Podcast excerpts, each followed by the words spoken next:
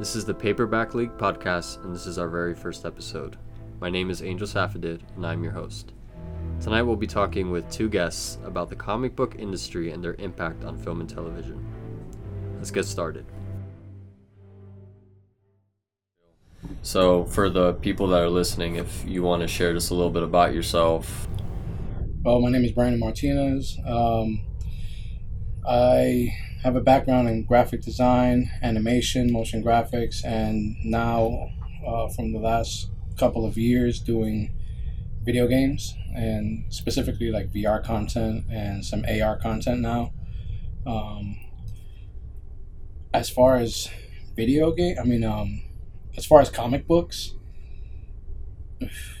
I think that's like one of the fondest memories and like one of the earliest memories I've had because like my my father was into uh, baseball cards and comics and he would always take me to you know um, I grew up in the Bronx like yourself you know, so uh, we had like local um, bodegas and we had local corner stores and local little mom and pop comic book shops that were like everywhere like, oh man! right there were comic books in like uh, the the different corner stores Yeah. and the Te Amos and all that.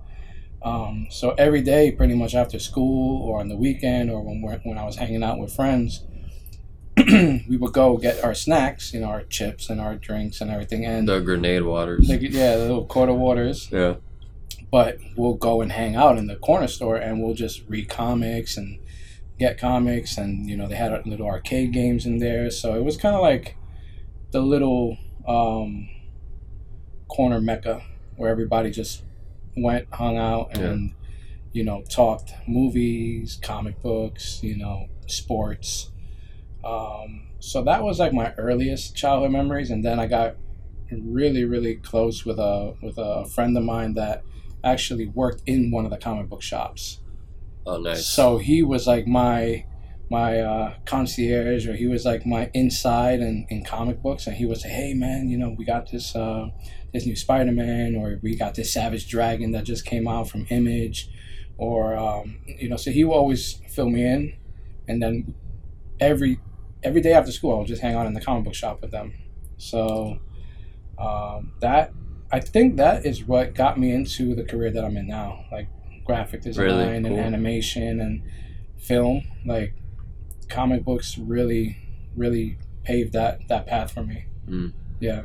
Wow, that's it's funny you say that about the the corner sh- stores with the the comics in them. So, Mhm. what, are you saying that back then bodegas had like they sold comics in there, or yeah, yeah, like they had like a whole wall. Like you know when you walk into a corner store, they have like the counter, and then they have like all the candy at the counter. yeah, Well, they had like across from the counter, they had a wall, and the wall was filled with magazines, and then in the back you had comic books. Oh my god! So, um, You see, we don't have that anymore. Yeah, now it's like the three four shops that sell it at whatever price they want and the demand of the market.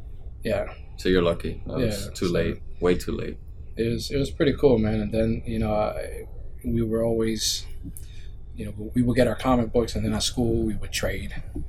You know, and, and at that time, in the '90s, comics uh, and cards were huge, like baseball cards. I, I have Marvel cards. Uh, yeah, Yeah, so it, it they I think that kind of trade was was really big. But I found out some interesting news that um, in the '90s, a lot of the comic books in the '90s are not very valuable because the comic book shops were over. Um, were they overproducing? Well, they were overproducing because the comic book shops were saying, "Hey, we have people interested in these Spider-Man comics or these X-Men comics," and they would overproduce. So whereas before they would make, let's say, just a few or, or like a hundred or a couple of hundred, now they were producing thousands. So like Carnage and, and the Spider-Mans and and uh, the X-Men comics, like they became so popular hmm like I have the death of of Spy of the death of Superman, Okay, like brand new sealed, still in the original plastic. it's not worth much. It's not worth much because they made thousands of those copies. So in the '90s, it drove down um, the comic book industry and Marvel was really, really suffering. And that's how Marvel gave all of their movie rights Yeah. to Fox and to Sony and. Universal. So that like hurt the comic book industry, which in the 2000s it went back up, and you know they they um, focused a lot on the writing and the different, you know, uh, the, not the movies, you know. So do you, do you think if if Marvel never hit that failing point in the 90s cuz I know they were about to go off the deep end I mean, do you think there wouldn't be the the movie titan industry that there is now? Probably, probably not because I mean it caused them to diversify. They had all their eggs in one basket, and you know I, think what was like the first Marvel? I don't know. Like the the earliest one I can remember was Blade. Nobody gives Blade credit. No, For, like, even though like- Blade is, has great movies. Yeah, well, Blade has. Well, yeah, I mean the movie Blade. Yeah, yeah. Yeah, it's uh, or maybe Howard the Duck. Yeah, but I mean, they started with Iron Man, which They was the Man. result of them not having X Men, Spider Man, uh, Fantastic Four, and they rolled a huge dice on that. Yep.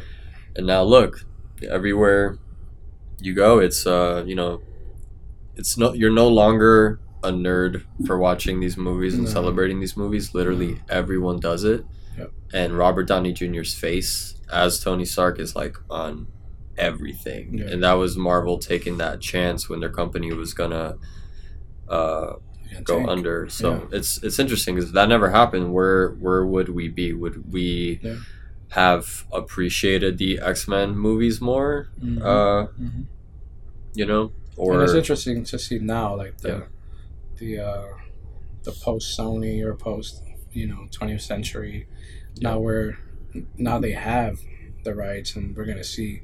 I think we're gonna see some amazing things because I mean they've proven with you know the Avengers and and the you know that saga yeah, that yes we're gonna get the the best writers, the best actors, the best you know directors, and you know I mean not all of them were you know slam dunks or you know hit out the park, but compared to the earlier stuff and the 20th Century Fox and I don't know, Spider Man. I know you have people that are like the Tobey Maguire camp, the Andrew Garfield camp. I mean, I think Tom Holland is the best one, and I agree. closely behind, I I really did enjoy Andrew Gar- uh, Garfield. Yeah. I really really enjoyed it. I'm not crazy about uh, Maguire.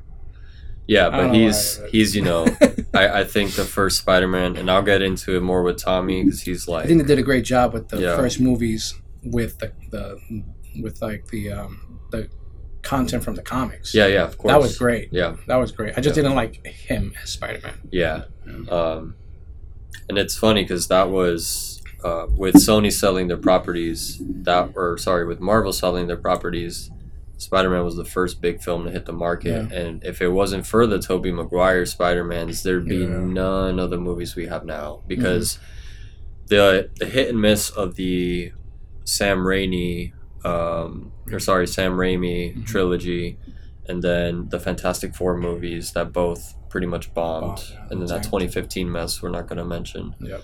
that was the catalyst for like real movie making to happen and now even in areas such as dc you've got um you've got james gunn doing suicide squad they're Yeah, really trying to yeah. put in a lot of muscle into these projects and then i mean it's happening everywhere now um, the boys was a comic Mhm. and now it's one of the best shows on amazon prime Yeah, i think so it's fantastic it's edgy show, it's beyond it? anything. I have to admit that I haven't. No, I have two uh, episodes it's left, So good, but- I, we'll talk about it after. it really, so it really was this like moment of while I was watching it, this moment of man, it's no longer Marvel and DC. Yeah. Image Comics, Dark Horse. Yeah. Um, I was a big fan of Dark Horse growing up.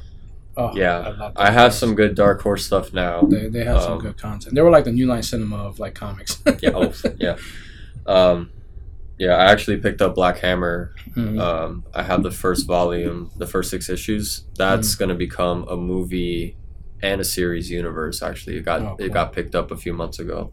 Weren't And- they doing? Weren't they going to do Neil Gaiman's Sandman or something like that? Weren't maybe somebody was in the? That was a great comic. I can't keep track of who is um, who's getting picked up now because Yeah, now yeah. the comic industry is becoming the. Back then, you had writers in Hollywood Yeah. trying to make movies, and now they say, "Look at the comics industry.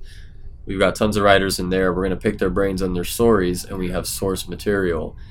So the comic industry has gone from this like this happy escapism thing in the 50s and 60s Mhm. to this, you know, it was this edgy world in the 90s, early 2000s, and now it's literally the the bedrock for future cinema. Because if you look at everything dominating Mhm. the box office now, it's superhero movies. Which, if Mhm. you said that 20 years ago, you would have laughed and said, "No, it's the Yeah. next James Cameron James Cameron film." Or uh, But that's the biggest thing that, that they're focusing on the writers now.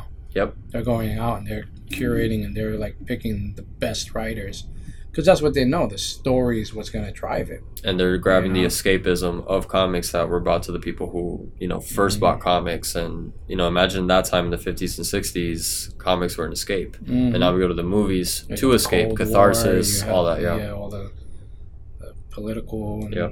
which is great. Like you were talking about, you know, like with the um, the stuff that they're putting in the comics now, like our so you know our current socio-economic statuses and the political issues that are going on and the social issues.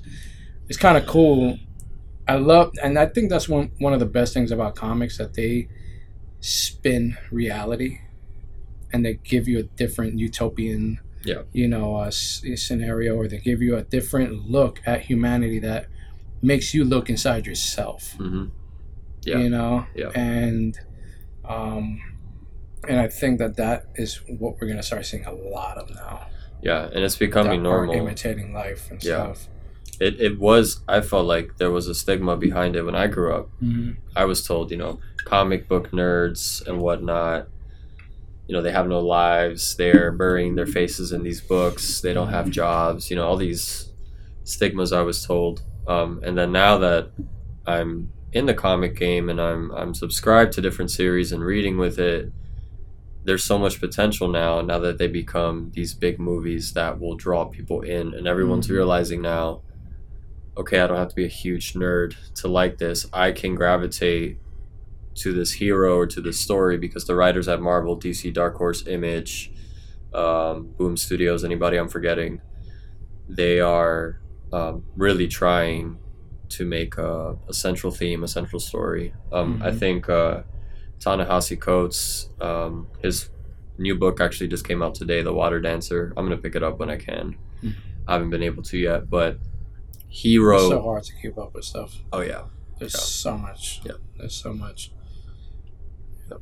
Well, he he wrote um, the current run of Captain America, Mhm. and he's also writing the current run of Black Panther, and he wrote the few runs before it Mm. of Black Panther. And his writing is incredible in these comics. It's like transcending. It's no longer the let's make them have fight scenes and cool art and yeah. the same formulaic story. It's now let's tackle these issues that are happening in society, uh, things like that. Um, which I'll pick on Marvel because I'm not a big DC reader. Mhm. Um, Marvel has a big hit and miss with that right now.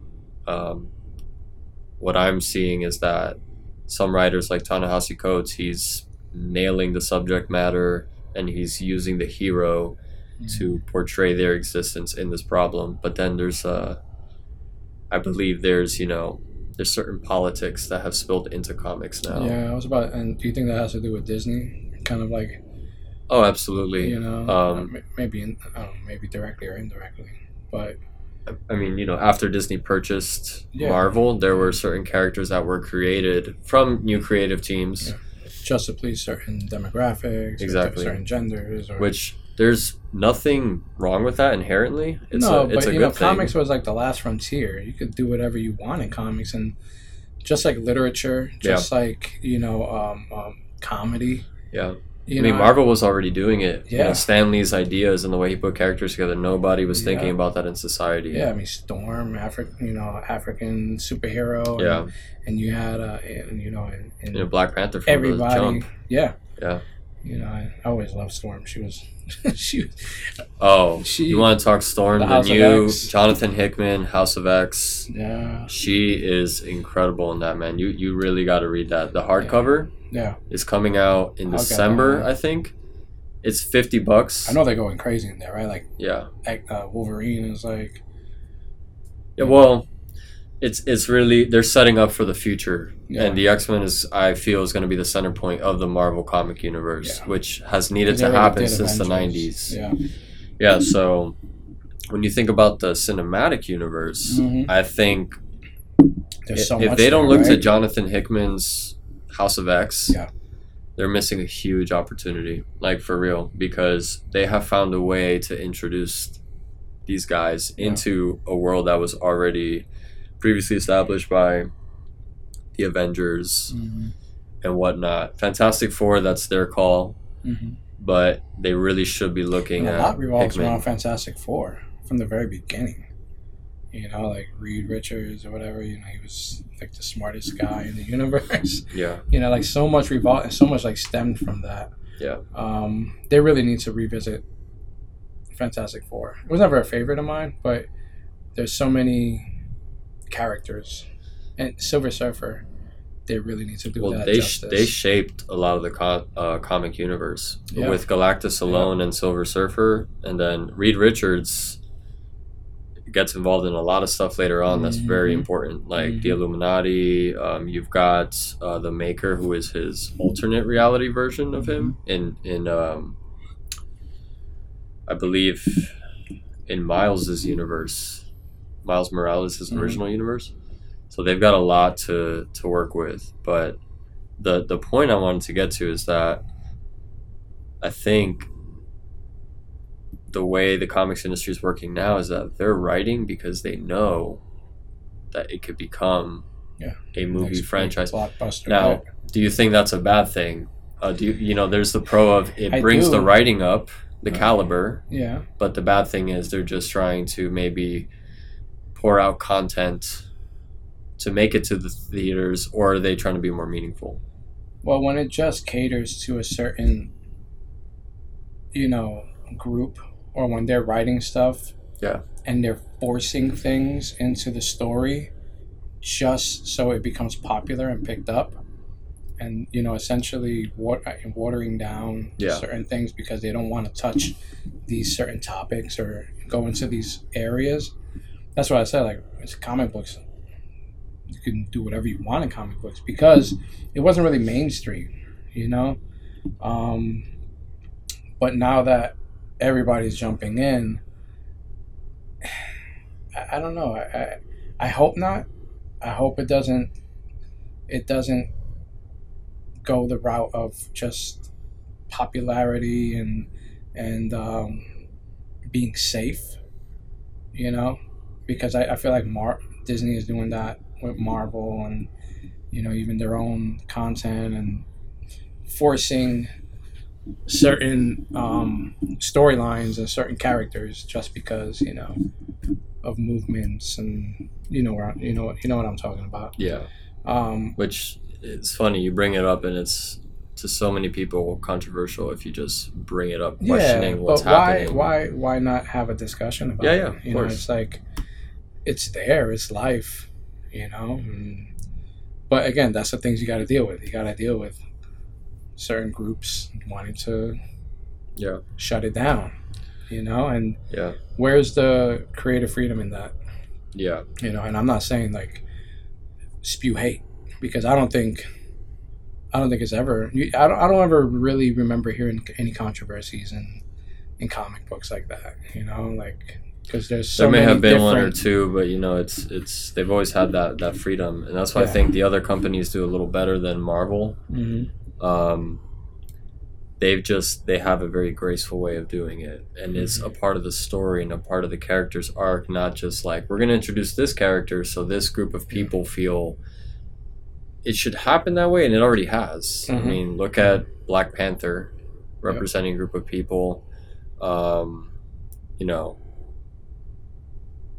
it, it was done gracefully and it was done with that time and he's evolved over the decades to still be Yeah. that prominent character and now look that movie was explosive Yeah. it's in the top 10 of highest grossing films ever Yeah.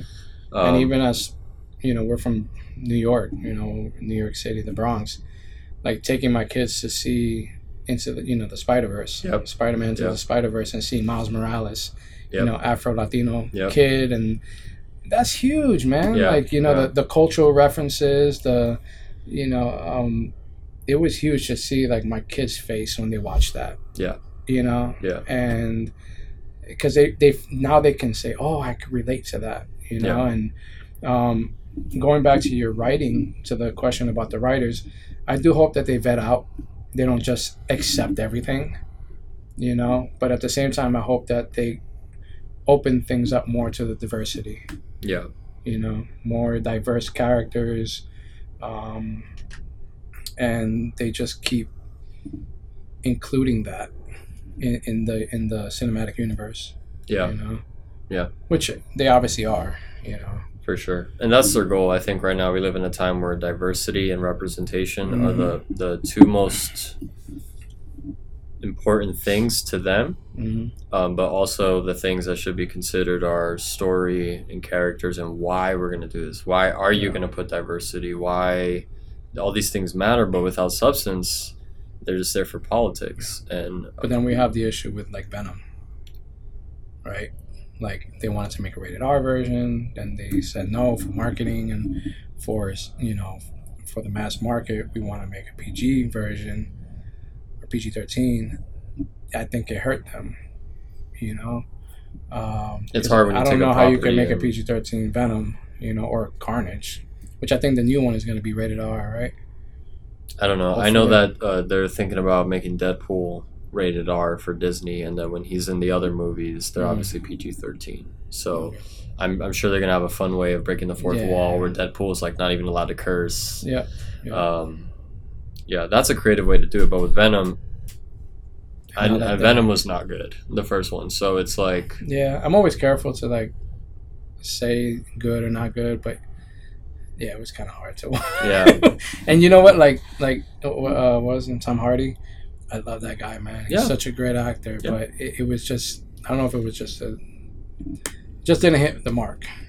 I thought that the visual effects for the Venom character were great, oh yeah you know, and I'm really, really excited to see the new movie because of Andy Serkis directing it, um, but also because of the new content in the Absolute Carnage.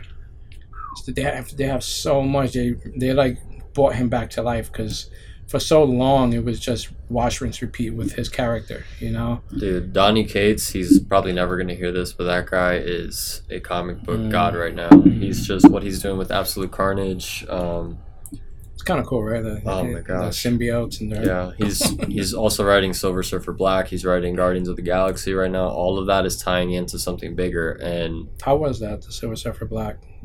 I'm almost done with it. Yeah. I'm four issues in. The fifth issue just got delayed to the end of October, Okay. and it is incredible. Some of the best art like it. ever. Um, it's actually one of my pulls of the week, Mhm. which um, I'll reference later in the show. But yo, it's is really good. You should good? check it out. Yeah. Yeah. it's a collection I'm actually happy to have because Mhm. there's only five issues, and I've Mhm. got the original covers, first prints.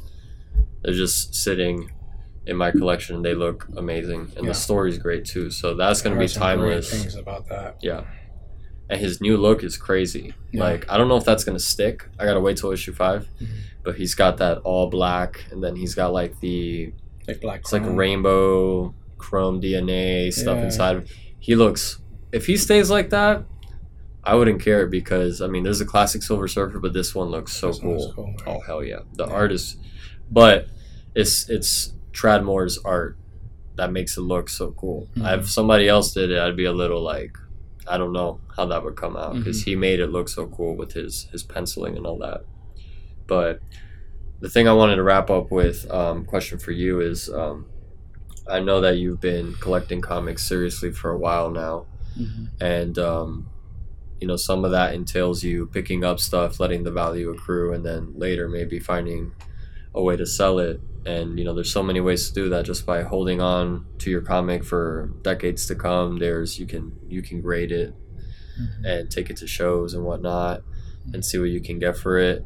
Do you think Getting them signed. yeah getting them signed mm-hmm. which would get the value up. I know that's something you and i both you know really like and that's part of like reading is also collecting and and having something valuable in your collection. But do you think do you think that has made at any point of your time with comics has that made collecting comics toxic? Has it do you think it's ruining it in any way? And I think the variant thing is a little stressful, yeah. Especially for your for your pocket. yeah. You know, like when you have like with the Spawn, I, you know, the Spawn 300. I bought. but like, it was but it was spawn 300 yeah, You but know, man, if you're buying every like- variant of the next Spider-Man or Yeah, Fantastic it's- Four, it's like, what are you do? it's doing? crazy. Like House of X has what, like six covers per Yeah, per issue. yeah, That's that's. and some of them are connecting. So like, But you see, again, that goes back to like in the '90s, and like you know, you- you're inflating the market because you're putting all of this, you know, you're putting all these comics out there, and I don't know if it but drives the '90s down there the were less issues. variants. They weren't really That is that. true. That is true. Um, it, it's a little stressful, but I enjoy art, Yeah, so I love. because you come from that background. Yeah, I love the the different artists that they you know they'll get different artists to do different variant covers. So I think that's really cool. Um, but going back to the question, I, I think that um, I don't know. I, I, think get what you love. I mean, as any collector would tell you, Yeah, like don't go out there because you think it's going to be you know valuable or popular like just buy the stuff that you like yeah, buy the stuff you're interested in don't stress oh i need to pick up this you know wonder woman from you know or or this old man logan you know if you don't like the storyline if you're not you know if it doesn't draw you in or if you didn't um, read you know a storyline and it jumped off into another comic don't even you know don't stress yourself Yeah. with having to buy everything yeah. just buy what you like buy what you love um, But then when it comes to selling it, because there's stuff that you're gonna want to keep for your life, you know, maybe Oh, give it to what you your? Like- your your kids, but then you may miss the mark on selling it when it was hot. Yeah, something. but also like for me i have a collection right now where it's just it's mine i'm gonna keep it for as long Mhm. as i want to until i'm Mhm. not really married to it anymore Yeah. and then i'll let it go for There's some certain value Men comics that I just love. and then there's Yeah. my side stuff that is literally sell- it's sitting in a sell pile Yeah, yeah, and i'm watching the market for them yeah. and i'm gonna capitalize on it because for me it's an investment in addition to a hobby I think it's tricky with comics though. yeah Yeah. Um, and I'm not trying to break big because I know that it's very temperamental, but I know this is stuff I'm not gonna keep. I mean, if you're buying it for five and you sell it for twenty five, then hey, you made a you know. Yeah, your net amount. is good from Yeah, but the days of buying a four dollar comic and selling it for five thousand dollars. I mean, X Men One sold for 128 thousand dollars, but it's from 1963 and it was mint. Exactly, exactly. You know, they, like Method Man had the uh, the issue with the Hulk And Wolverine, yeah. right. And he and that was five thousand dollars, right? But you go online and some places have it for three hundred thousand dollars. So I don't get, you know, the the whole pricing thing. Um, I would just say, get what you like. And and this is know? stuff I like. I'm not Yeah. I, in my collection. I don't have anything, Mhm. even on my sell pile, that Mhm. I'm like, oh, I don't want this. I mean, I've got a Black Panther number one Yeah, that I just got.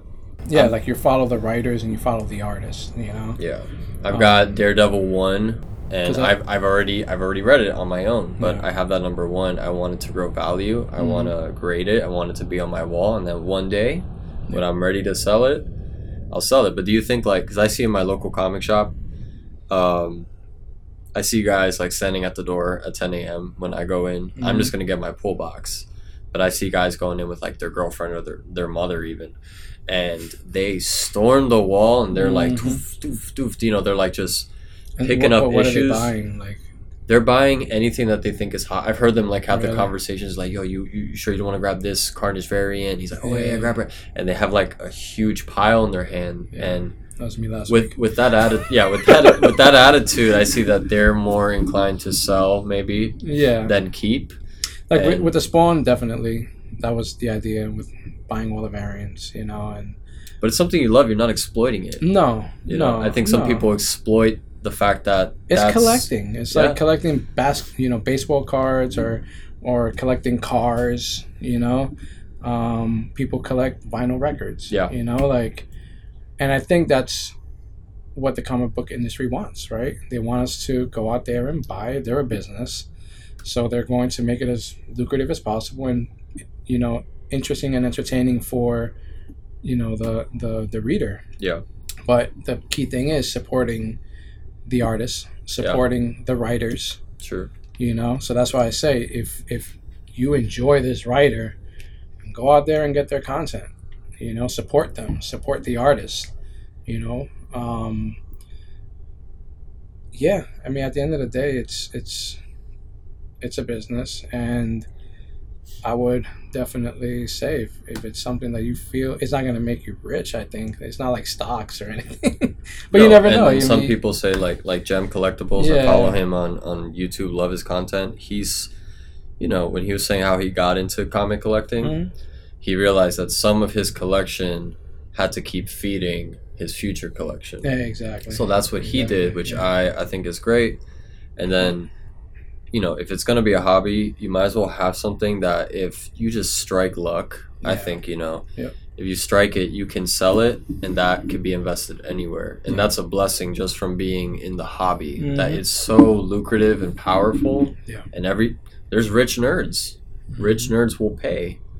Um, and I don't But say like that said, in a derogatory way. anybody you know that's you know they could watch the next you know blade movie and then say hey i want to get into blade and it gets them into the comic books and then they realize oh you know i want to get this comic book from 10 years ago and they Yeah. might go as far as to spend the money on it. Exactly. But I, I like what you said about. I think that's a very important point with uh, the fact that you like these comics. Mhm. If it doesn't work out, you still like them. and that's the beauty with comic books Yep. you know what i mean like you i feel like it's back in the day you had writers like you know cs lewis and gerald tolkien and you had all these philosophers and these writers and they created universes you know where now we have comic books you know and comic books there's so much content out there like i can't even i go to our local comic book shop past present future shout out Shout out. Shout out.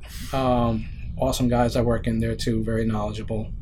Um, but when I look at all the different comic books, I can't, I can't even fathom. And there's brand new ones coming out every single week. You know, Yeah, so it's an amazing industry. It's growing rapidly, Yeah. and, and that's why me personally, I would love to uh, be a comic book, you know, writer. Um, you know, in addition to writing novels and stuff like that, which I've Mhm. am already practicing in, and but they go hand in hand, right? Like you They- write a great novel do. that They turns do. into a Yeah. comic book. and I just it's been so cool to read like the high level writing right now by Donny Cates and Mm. um, Jonathan Hickman, um, and you know amongst other people. Um, but yeah, I just want to thank you for being yeah, thanks on. for having me, man. I think This we'll wrap great. it here, and uh, yeah, man, Awesome. cool.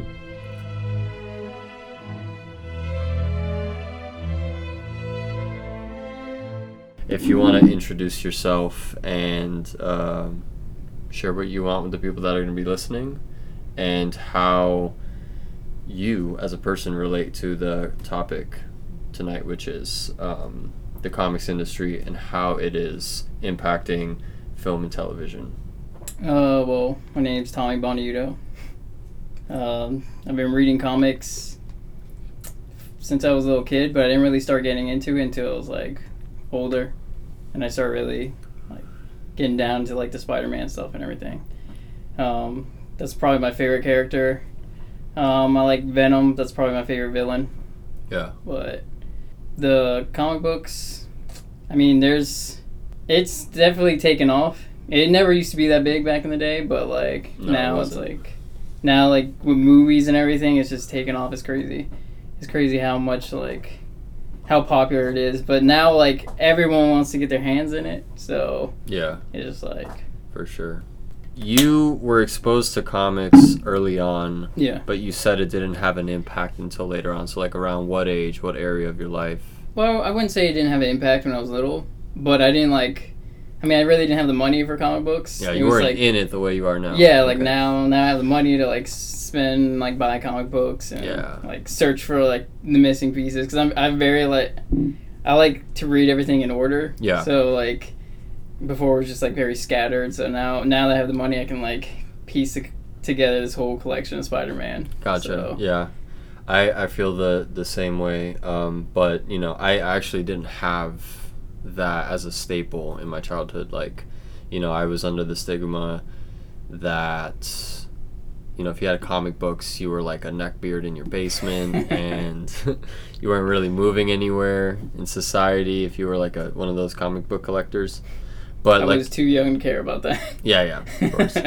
but uh, I mean, I still can't even grow a beard, so it was like. Oh. well, I feel you there. Um, but, you know, that's definitely changed, like, especially with what you said, with Yeah. um, comics just taking over, or comic book source material taking over movies as we know it, and TV shows. And, you know, um, Brandon and I had a long discussion about that and, you know, where that's going. And there's so many possibilities. But, um, yeah, on both sides with like DC Yeah. and and Marvel. And that's the thing. I'm not really plugged in with DC, but I'm seeing now that there's actually they're putting more emphasis into their movies. You know, you got James Gunn with the Suicide Squad. They've uh, paired a new Batman. Um, you know, that's debatable. Um, and then you got Birds of Prey. All these different things they're trying to do. And um, although I'm not a fan of DC, mostly because the movies have left a bad taste in my mouth, and I cannot afford another universe to dig in to. Um, I'm excited to see what they're gonna do, and uh, I don't know if you know this, but uh, Joker, October fourth, is that like a DCEU movie, or is this kind of like the Dark Knight, where it's like away from that whole basket? What do you What do you know about that? Um, what I've heard about the Joker is like, I don't think it has anything to do with the universe. It kind of just because they even gave him like Joker name and like, I guess you know has a clown makeup. But I heard it's like it's not really true to the character. Like they didn't use a lot of like source material. They kind of like made it its own thing. So it's just kind of Joker name. I don't think it's have gonna have anything to do with like DC, DC universe at all. Like that whole thing they're planning, even though they keep restarting the DC universe in movies, but. Gotcha, gotcha. Yeah. Uh, I mean, we'll see. I mean, it'd be cool if they can put them together. You know, if they if they want to take uh, take notes from you know Marvel's plan of action with those movies. Yeah. Um, but also in the sense, what sets them apart could be good too. Because I think DC, with all those like failures on the in the box office, they have a chance to reinvent themselves and, and maybe go in a different lane than what Marvel does. So we'll see. Yeah, Um, they don't they don't have the history that Marvel does. That's the thing. Like since they keep restarting, it's like Marvel like they what had 10 years or something like to build this whole universe. Like, Yeah. DC they keep restarting, so it's like they have they're not like building anything. Gotcha. You see, and I didn't know that because I, I just, you know, I, I can thank Marvel for, you know, pushing themselves onto me with the movies, you know. Yeah. So, That's kind of what like got you into more into like the Marvel comic books. yeah, so, um, yeah, I mean, I think it was the, the success of Infinity War that caught me because I like new and shiny things, and I like things that are, um, they spike up in popularity and people are talking about it. Yeah. So me and my wife, we actually sat down and across four days, we went from Winter Soldier to Infinity War in their release order. Oh wow. So that was like, I mean, you know, God bless her for that.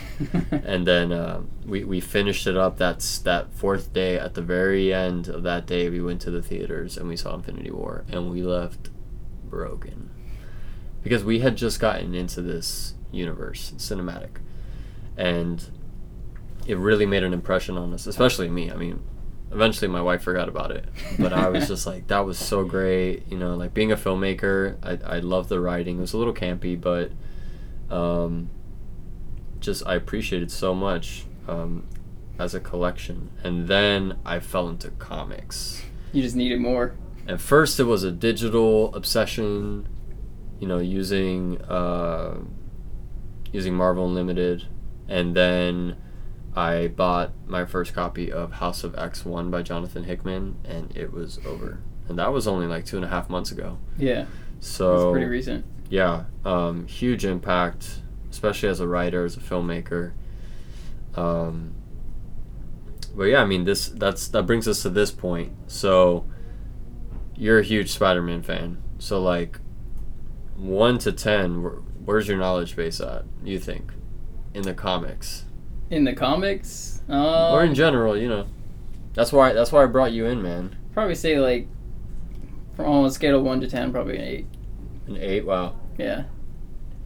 I mean, like, because there's so much material, it's like hard to remember, I know. And I. And especially with Spider-Man, he he always at least has like three different comics running at the same time. So and they all have to do with each other. So it's just which is it's a big universe. so frustrating. yeah. But I, I would I would say without a doubt Spider Man is the, the face of the Marvel universe. Oh yeah, um, definitely. For sure. Uh, the comics universe, you know. Uh, yeah, I've seen your collection. It's massive. You have omnibuses and trade paperbacks and even some Singles, single yeah. issues and Not all of them are collected in trades, unfortunately. So yeah, yeah. for at least Amazing Spider-Man, at least. So Wait, so you're that my my basically that uh, collection you saw was all Amazing Spider-Man. I mean, I Yeah. have some like spectacular and stuff like that, but like the main run yeah. is what that's made up of. So Okay, okay. yeah, So you're you're you still have so much more. Yeah. Essentially. I mean, I just want to collect Amazing right now. Maybe maybe I'll try Spectacular Web or something, but okay. right now I just I want to finish collecting uh, Amazing. So Okay. I'm pretty much like ninety percent there. Dude, that's awesome. yeah. Um, so I Took wanted years. you to, to weigh in on the whole Spider-Man debacle. That's been out for like about a month now. Um, we've seen some twists and turns, some possibilities that, you know, Disney could form a new deal with Sony. Right Um, now, it, right now it's like there's no deal, right? Yeah, Pretty sure? yeah. Because I haven't I haven't completely kept up with it. but- Okay. There's, uh, you know, I read a report the other day that um, something about 60% of Spider Man and they were getting Venom, and I was just super hyped and so What excited. Disney was? Rumor, it was a rumor. Oh, okay. It ended up coming from a website that wasn't really reputable. YouTubers went wild with it. You know, those content creators that they, they thrive off the MCU news that comes in. But what's your what's your take on? I know we've talked about it, but for our listeners, what's your take on the whole Spider-Man debacle with Sony? Where do you think it's going, and, and where do you lean on it? Um, I honestly think, I mean, Disney really has to like offer something good to Sony to like keep them because, like we were discussing earlier, like Spider-Man is the face of the comic books, and he can definitely now that Iron Man's gone, he definitely can become the face of the movies. So, and I especially I heard, heard they're dropping Captain Marvel as well. Did you hear that? Yeah, I heard. I heard that. I'm not sure, like, hundred percent, like if that's true or not, but Yeah. I heard they didn't want to go through a Captain Marvel. I don't know how true that is, but because uh, apparently they were supposed to have like Spider-Man was supposed to very like boost like Captain Marvel up. Like they were supposed to have like interactions with each other, but now since you know they don't have Spider-Man right now, I see. yeah, I know at Comic Con it was announced that a Captain Marvel 2 was coming, alongside with Black Panther 2, Fantastic Four Mutants, yeah, but that was before this whole thing happened. yeah, exactly. But I have a reason to believe Disney knew that was going to happen because they knew that their deal was going to be done at a certain point. Yeah. It was limited. I, and maybe that's why they pushed it now because I, I think they didn't even have to touch the contract till way later, right? It was like they didn't, yeah, because they have one more movie, I think. They have one more, but um, I think Sony's doing the next one.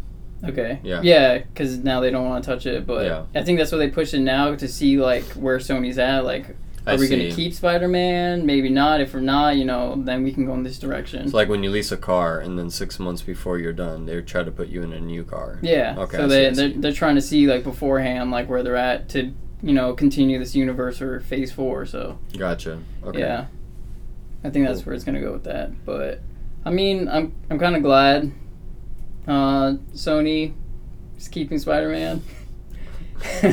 Unpopular but welcome opinion. I mean, not to say like I didn't enjoy the Spider-Man movies like that Disney Yeah. put out. Yeah. Um, they they're really good, and especially I think Disney has done the best villains so far, especially for Spider-Man. Like uh, Mysterio and the Vulture are like very spot on and like to the source material, I see. which is kind of weird. Why I think they didn't like do too much source material for Spider-Man. Like Spider-Man doesn't really feel like Spider-Man to me, which is why I kind of like am glad Sony takes like is taking him back because I feel like the Sony movies like are more true to Spider-Man as a character.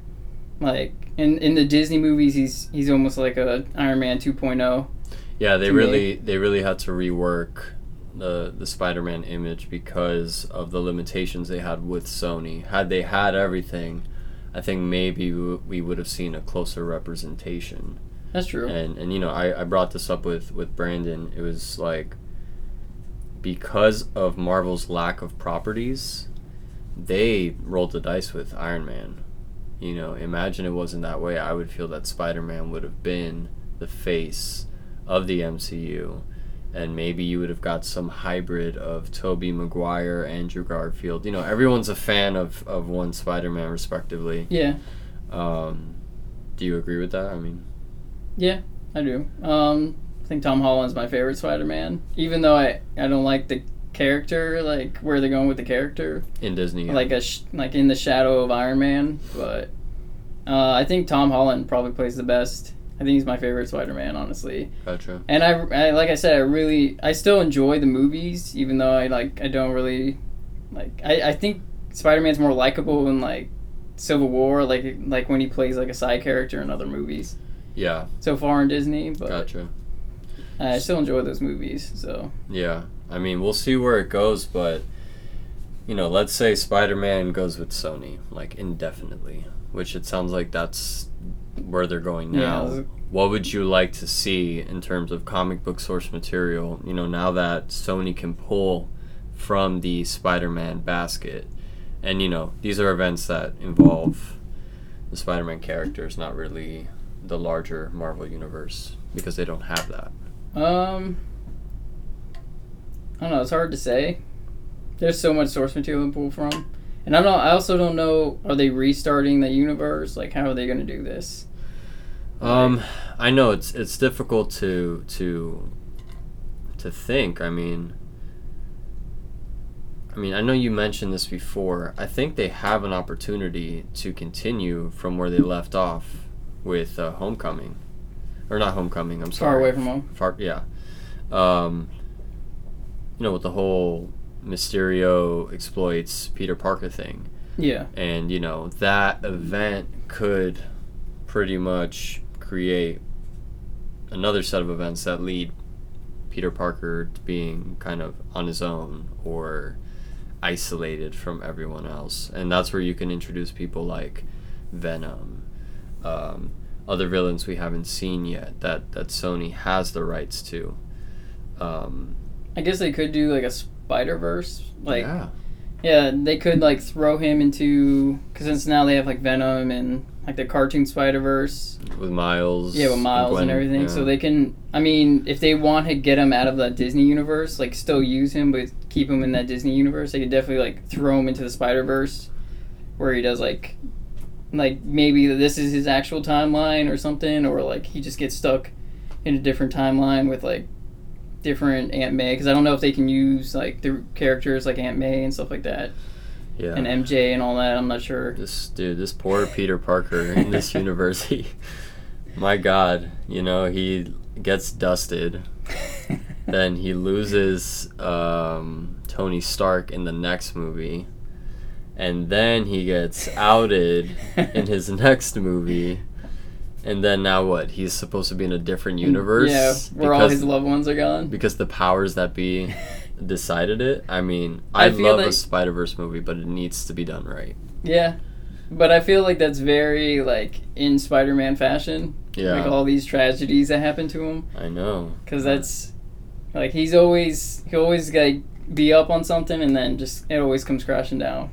Yeah. Like there, he always has some type of hardship that he's going through, and I think that's that's why I liked Spider Man so much. Like I could, like he he's very like I guess realistic. Like you can like relate to him a lot because he's always going through like some kind of hardship, He is. and yeah. it's and it's very like it's very like real. It's not like yeah. kind of like a superhero thing, like where it's kind of like I don't know, you can't really relate to it because you're not like a billionaire or like flying to space or something. Like it's very relatable because he's like in New York City and yeah, that's, he's that's that his home. he's that street level character Yeah. you really you really can relate Yeah. to. So, Um, yeah, but they, I think they could also do instead of Spider Verse. I think they could also do because you know they kind of leave it off like Brand New Day and the Civil War. Uh, where they have um, what's his name? What's the devil's name again? Mephisto. Yeah, Mephisto. So they can just like, like have like that happen again, kind of like in like in the comic books where he like, because he he makes it so like Mary Jane didn't exist in his life in the comic books. So Yeah. they could do the same thing, I guess, with him, like, where none of those characters he interacted with in the Disney universe Gotcha. like exist anymore. Like, so it kind of keeps it in the same timeline, or I guess like an alternate timeline, like branched off. Yeah. Yeah. So they can do like his own movie. So I think those are the two ways they could really Yeah, where we're gonna see Spider-Man going. they're they're sitting on a strong base of stories and they're sitting on a cash crop. Yeah. and you know moving into the the you know rippling effect it's having on films and TV. I mean, you're seeing stuff come out now like The Boys, you know, which is That's really like, good. Have you seen it? Yeah, yeah. Oh, um, two episodes short, sadly. But you know that's taken it to a new, deeper, darker level, like Daredevil on Netflix. Um, you know the Dark Knight series. I think with Spider-Man, there's a sense of maturity because of what he goes through that they could take it to that level, especially as that actor gets older. And um, with Sony's mishaps, I think that they can, even they can do that. And then even if they take it into Spider Verse, it could still have that darkness of you know Morlun and those. Um, what are they? Are they like vampires? Uh, yeah. Yeah, But they like feed off of spider people. spider totems. Yeah. Yeah. you know that whole thing that that could be a terrifying experience. And I think with with Spider Man, if you tap into his humanity and just the darkness, you could really make a satisfying series of movies or TV with him. Because right now, Image Comics, Dark Horse, they're creating things that are being ordered to Amazon and to other services Hulu, Netflix, you name it, Disney Plus. Um, actually, that's not true. Nothing's going to Disney Plus if it's not Marvel. Yeah. I take that back. Um, don't kill me, please. FBI. Uh, yeah, so I'm seeing these other companies and I'm seeing what's being ordered, and I've read these different series, and they're incredible. There's a time and place for campy comic book source material, but I think that in the direction we're moving now from from Endgame, post Endgame, which has affected every type of movie, you know, in the superhero genre. Yeah, definitely. Um, there needs to be a case for more gripping, captivating storytelling. Um, but of course, small points of relief is always good, which Spider-Man provides. But they, th- you know, I can't say because I'm not a writer at the table for them. Of course, would I love to be? Of course, but Someday. yeah, maybe.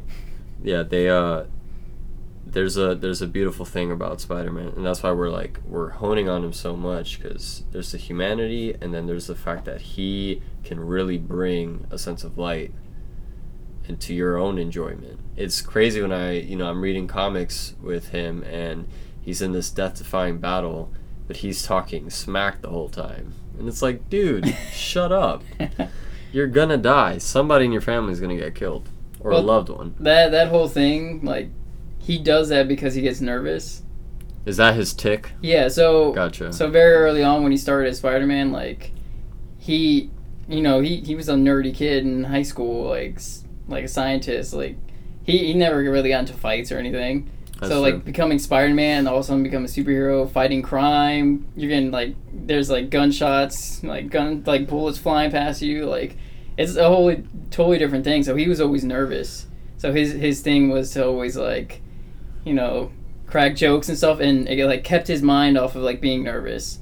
And so like eventually, like you know, he got so used to doing it, he was just so used to like cracking jokes. Like he Yeah. wasn't really nervous anymore, like in the later comics, but Yeah. it was just like he's so used to doing that. So that's Yeah. kind of like where that com- comes from. So Gotcha. I understand that. Um, for today's first episode, I'll start with uh, one of the graphic novels that I pulled away this month The Umbrella Academy Volume 3 Hotel Oblivion. Amazing. I did get the Barnes and Noble's exclusive edition. Uh, It's a nice actually, cover. you were there with me. yeah, it was there. You were there with me. It was a nice cover. Oh, dude, such a nice cover. Feels amazing. But, uh, dude, Gerard Way is like the way he tells a story. You kind of have to like after you finish it, you need to go back and kind of put the pieces together again. But once you do that, you are like so thankful for the way he writes. And um, the illustrator Gabriel Ba, he's like, I probably butchered that, but dude, And this is after, like, where the Netflix ends or whatever. So or- the Netflix show pulls from the first two, and then um, there is something in Volume Three that may have inadvertently pulled from the show, which is funny. oh, okay. So I could be wrong. Only Gerard knows. so, uh, moving to comics, Collapser number three. So this one is actually by uh, Mikey Way, his brother, and Shaun Simon. They collaborated on this, and um, dude, everything from the art, the writing, the just the way things pop out of panels, the full splashes. Uh, this is a really cool series. It's about a guy who um, realizes that his mother had this uh, ability um, to pretty much conjure a black hole within herself, and uh, he ends up with this after just you know numerous life events, and he becomes a superhero called uh, Collapser, the Collapser, and I'm loving it so far. A lot of the indie writers write a lot better than Marvel. Oh my god, and the quality of their comics are better. Yeah. you hold it in your hand, and it's like, It just feels better. oh dude. Yeah. Speaking of quality, uh, moving to Something is Killing the Children number one. It was released earlier this month by Boom Studios, written by James Tynion Four, uh, the fourth, sorry. And um, man, this is People are loving that series. oh, I went through hell getting this.